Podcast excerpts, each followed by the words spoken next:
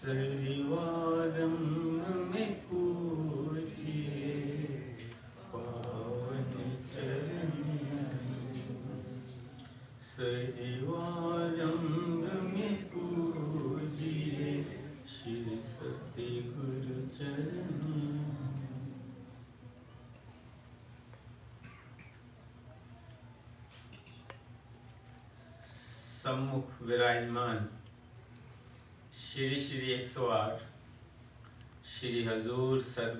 दाता दयाल जी के पावन दर्शन करते हुए प्रेम सहित मिलकर बोलो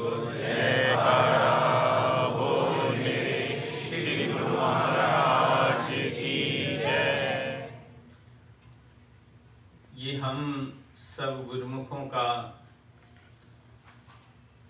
महान सौभाग्य है और श्री परमहंस दयाल जी की हम सब पर असीम कृपा है जो आज श्री आनंदपुर वासी श्री सदगुरुदेव दाता दयाल जी का पावन धाम में श्री दर्शन कर परम आनंद प्राप्त कर रहे हैं।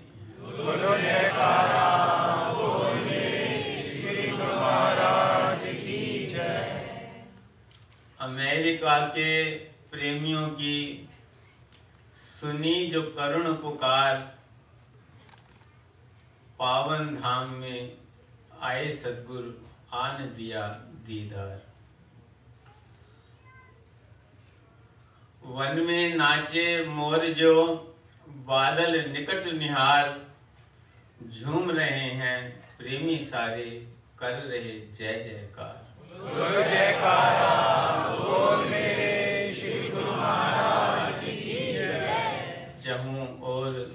छाई हैं खुशियाँ चहूं दिस छाई बहार इस अनमोल घड़ी की सबको बधाई लाखों बार।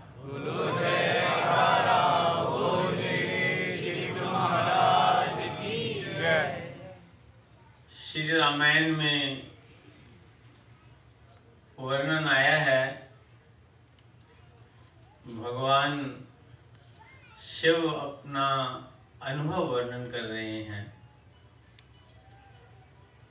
प्रभु व्यापक सर्वत्र समाना। प्रेम ते प्रकट हो ही मैं जाना। ये वचन उन्होंने अपने अनुभव के वचन किए हैं। कोई वेद, शास्त्र, ग्रंथों का इसमें वर्णन नहीं किया। ये उन्होंने अपना अनुभव दर्शाया है कि जब जब भी उन्होंने जहाँ जहाँ भी जिस रूप में, जिस भाव से भगवान के चरणों में प्रेम प्रकट किया, तब तब प्रभु के वैसे दर्शन पाए तो अपना अनुभव दर्शा रहे हैं कि भगवान सब जगह पर, सर्वत्र रूप पर, समान रूप में विराजमान है। जैसे बादल आकाश में सभी जगह पर भ्रमण करते रहते हैं। लेकिन जहाँ पर अनुकूल सिस्टम बनता है, वहाँ पर बरसात होती है। ऐसे ही वर्णन कर रहे हैं कि भगवान तो सब जगह विराजमान है, लेकिन जहाँ प्रेम अपनी पूर्णता पर प्रकट होता है तो वहाँ भगवान साक्षात रूप में दर्शन देते हैं जैसे अभी श्री सदगुरुदेव दाता दयाल जी कुछ दिन पूर्व श्री प्रयाग धाम में विराजमान थे। वहाँ का कार्यक्रम पूरा हो चुका था और श्री अनंतपुर धाम में की ओर जाने का प्रोग्राम बना रहे थे। तभी अमेरिका के प्रेमियों की पुकार, प्रेम पुकार श्री चरणों तक पहुँची तो श्री सदगुरुदेव महाराज जी ने फरमाया कि जाना तो है श्री अनंतपुर धाम, लेकिन पावन धाम होकर के चलते हैं। श्री महाराज की जय तो जब प्रेम अपनी परिपूर्णता तक पहुँचता है तब परमात्मा के दर्शन होते हैं। जब भक्त की भक्ति अपनी पराकाष्ठा तक पहुँचती है, तब वो भगवान को उपलब्ध होता है। जैसे अभी श्री सदगुरुदेव दादा दयाल जी ने अपने वचनों में फरमाया कि जिन खोजा, तिन पाइया गहरे पानी बैठ हाँ बौरी डूबन डरी रही किनारे बैठ। कि अगर किसी को अमूल्य मोती की प्राप्ति करनी है तो उसे जो है गहरे पानी में उतरना पड़ता है। अगर कोई किनारे बैठे हुए प्राप्त कहे कि मुझे अमूल्य मोती मिल जाए तो उथले पानी पर बैठे हुए कुछ प्राप्त नहीं अर्थात बिना परिश्रम के इंसान को कुछ प्राप्त नहीं होता। तो अगर कुछ पाना है तो उसके लिए मेहनत भी भरपूर करनी सुख दुख अपने तन पर सहने पड़ते हैं, उसकी परवाह किए बिना जब मनुष्य आगे बढ़ता है, तब उसे प्राप्ति होती है। श्री सदगुरुदेव महाराज जी ने अपने वचनों में हमें यही दर्शाया कि इस भक्ति के पथ पर भी जब तक इंसान गहराई से, अर्थात सच्चे हृदय से नहीं उतरेगा, तब तक उसे असली चीज़ की प्राप्ति नहीं होगी। जैसे गुरुमुखों के, प्रेम की पुकार को सुनकर उन्हें साक्षात दर्शन हुए। ऐसे हर गुरुमुख के दिल में ये भावना होती है कि जैसे मुझे साक्षात दर्शन इन बाहर आँखों से हो रहे हैं, ऐसी अंतर की आँखों से भी हो। जिसने भी नाम लिया है, जिसे भी भजन अभ्यास के लिए कहा जाता है लेकिन हर एक इंसान जो हमेशा जो है, महापुरुष हमें प्रेरणा देते हैं कि सिमरन करो सिमरन करो सिमरन करो। हर एक को प्रेरणा करते हैं कि भक्ति के पाँच नियमों के साथ दो घंटे भजन अभ्यास करो। दो बार में करो, चार बार में करो, लेकिन भजन अभ्यास ज़रूर क्योंकि भजन अभ्यास के बिना इंसान को प्राप्ति नहीं है। जितने वे भक्ति के साधन हैं, ये भी हमें सिमरन से जोड़ने के लिए ही है। क्योंकि ये जो जन्म है, ये मिला ही सिमरन के लिए है। महापुरुषों ने अपनी वाणी में फरमाया है, दुर्लभ दे पाई बड़ भागी, नाम न जपे आत्मघाती। इतना बड़ा नुकसान है कि वो अगर जो है मनुष्य की देही को पाकर के सिमरन नहीं करता तो वो अपने जीवन को व्यर्थ गवा रहा है। मर न जाए जिन विसरत राम, नाम बिहोन जीवन कौन काम? कहते नाम के बिना, प्रभु के सिमरन के बिना, इस जीवन का कोई अर्थ ही नहीं है। खात, पीत, खेलत, हसत, विस्तार, कवन अर्थ मेरे तक सिंगार? ये जो दुनिया की हम ऐश्वर्य है, सौंदर्य है, शरीर को जितना भी हम सुंदर सजाते हैं, सुख वैभव के सामान इसके सामने इसे मुहैया कराते हैं तो वो ऐसे है, कहते हैं, जैसे मृतक की देह को श्रृंगार करना। तो कहते हैं, जो न सुने जस परमानंदा, पशु पंखी त्रिगद जो नित्य मंदा। कह नानक, गुरु मंत्र दिड़ाया केवल नाम रिदमाए सहाय। कि सदगुरु जो है, जो हमें बार बार सिमरन के लिए वचन फरमाते हैं, भजन के लिए वचन फरमाते हैं तो इसे हमें जो दृढ़ कर लेता है, और सदगुरु के वचनों के अनुसार सिमरन करता है तो उसके हृदय में एक दिन केवल केवल प्रभु का सिमरन रह जाता है, प्रभु का नाम रह जाता है, और जिसके हृदय में प्रभु का नाम रह जाता है, उसके हृदय में ही सदगुरु ऐसे प्रकट होते हैं जैसे हमारे सामने सम्मुख विराजमान।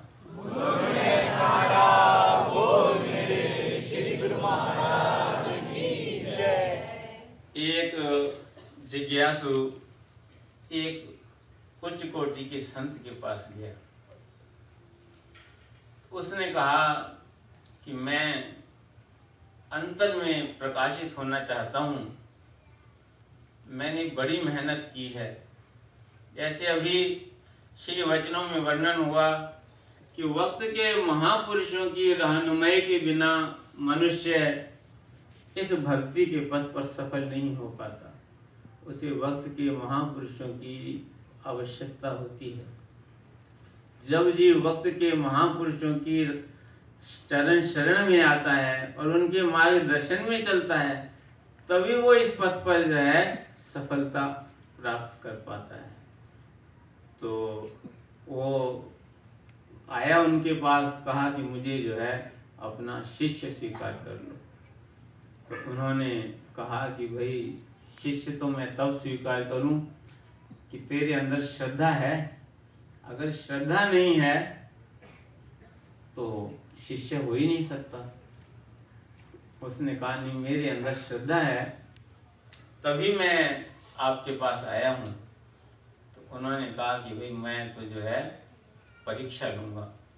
बिना परीक्षा के जो है, शिष्य स्वीकार नहीं करूँगा। ये तो आज इस युग की बात है, जैसे अभी श्री सदगुरुदेव महाराज जी ने फरमाया कि श्री परम दयाल जी की इतनी महिमा है कि वो मूर्त के रूप में विराजमान होकर भी हमारा कल्याण कर रहे हैं।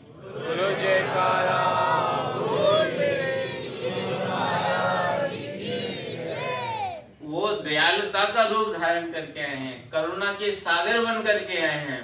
सतगुरु ही इस सृष्टि के अंदर एकमात्र करुणा के सागर हैं दयालुता के सागर हैं। जो जीव के गुण अवगुण देखे बिना ही उसे स्वीकार कर लेते हैं और हमें बिना किसी परीक्षा के, बिना किसी गुण अवगुण देखे महापुरुष हमें स्वीकार करते हैं। तो अपने चरणों में बुलाते हैं, अपने चरणों में बिठाते हैं, अपने चरणों में स्थान दिया है, अपने आशीर्वाद बख्शिश करते हैं। आप देखो दया मेहर का जब अपना में उठाते हैं तो ये थोड़ी देखते हैं कि किसकी कितनी श्रद्धा है। वो तो अपनी ओर से कृपा बरसा रहे हैं। ये अलग बात है। कि हम अपनी श्रद्धा के अनुसार ही प्राप्त कर पाते हैं, क्योंकि जितना हमारा बर्तन होगा, उतनी ही हमारी प्राप्ति होगी। तो सदगुरु जो है, इस युग के अंदर तो दयालुता का अवतार धारण करके आए हैं। बख्शिश कर रहे हैं, क्योंकि वो जानते हैं कि इस जीव की इतनी बुद्धि और इतना जो है, इतना इसके पास समय नहीं है कि ये जो है, परीक्षा में समय दे फिर इस भक्ति के पथ पर आगे बढ़े, फिर अपनी आत्मा का कल्याण कर सके। वो तो इसीलिए लिखा है कि कलि युग समय, युग आने नहीं, संत धरे अवतार, जीव शरण गए गुरु की और भव नीति कि जब जीव सदगुरु की शरण में आ जाता है और सदगुरु के बतलाए हुए रास्ते पर चलता है तो इस अगम भव से हो जाता है। तो उन्होंने कहा कि भाई तुम आए हो तो मैं तुम्हारी श्रद्धा की कसौटी पर कसूँगा कि तुम जो है कितनी श्रद्धा रखते हो। तो वो उन्होंने कहा, देखो, मेरे साथ चलो। मैं जो कुछ भी करूँ, तुम्हें सिर्फ़ देखना है, बोलना नहीं है।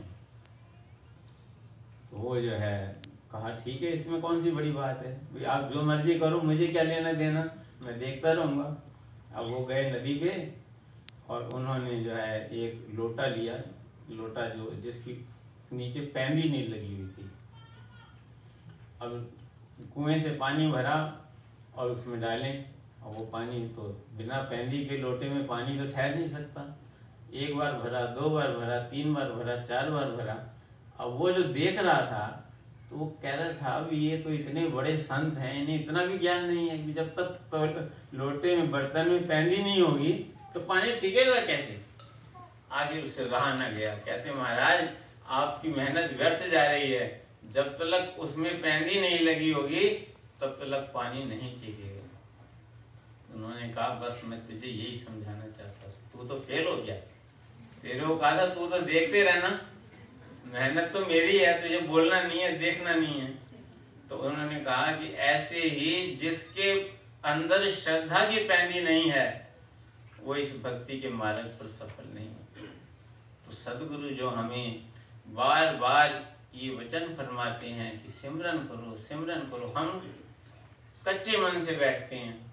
फिर कहते मन तो लगता नहीं है। उठ जाते हैं। मन हमें उठाता है। मन तो चाहता ही नहीं है ना कि हम इस आगम भाव से पार हो जाएँ। मन तो चाहता ही नहीं है हम उस परम आनंद से जुड़ जाएँ। तो मन हमारे सामने ऐसे ऐसे विचार पैदा कर देता है कि जो हमें कभी सोचे भी नहीं होते और हम घबरा के उठ जाते हैं। लेकिन अगर हमारे अंदर श्रद्धा है, भावना है, सदगुरु के चरणों पर विश्वास है, तभी हम भजन कर पाते लोग विनती करते हैं कि श्री गुरु महाराज जी, हमें शक्ति दो, हम भजन करें। तो श्री गुरु महाराज जी फरमाते हैं कि भजन में तो इतनी शक्ति है कि और शक्ति की ज़रूरत नहीं उसमें तो अपने आप ही आप सर्व निष्ठा रख करके, श्रद्धा रख करके भजन पर बैठिए। जो सिमरन करता है, जो सदगुरु के चरणों पर विश्वास रख करके सिमरन करता है, उसके अंदर ही सबर पैदा होता है। नहीं तो मनुष्य जो है, संसार के पीछे अंधी दौड़ दौड़ रहा है। संतों ने वर्णन किया है, आशा करता जगमुआ, आशा मरी न जाए, नानक आशा पूरिया जो सच्चे सोचित लाए कब इंसान की आशाएँ पूरी होती हैं? जब प्रभु के चरणों से चित्त जोड़ता है। तो चित्त जोड़ने के लिए क्या है? ये सिमरन है। जब सिमरन करता है, तब उसके अंदर सबर आता है पेशेंस आता है। वो कहते हैं, जिसके अंदर सबर आता है, उसे कहते हैं सबरी। जैसे जिसके पास धन होता है, उसे धनी कहते हैं। जिसके पास गुण होता है, कहते हैं गुणी आदमी है। ऐसे जिसके पास सबर होता है, वो सबरी होता है। और जो सबरी होता है, उसे भगवान के द्वार पर नहीं आना, जाना पड़ता। भगवान उसके द्वार पर।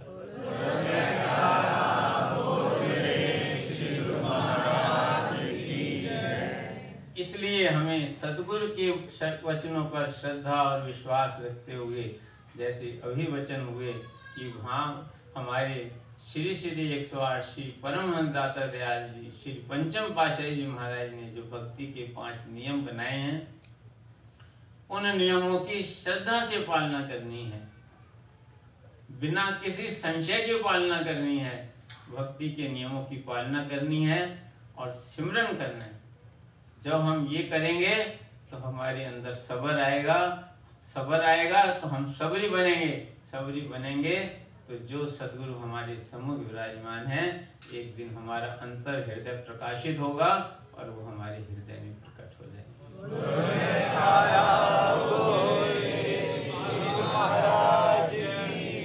उनकी कृपा है, दयालता है, रहमत है, जो इतनी दूर से अपने तन पर अनेकों कष्ट सहकर भी हम गुरुमुखों की पुकार को सुनकर हमें दर्शन देने आए हैं।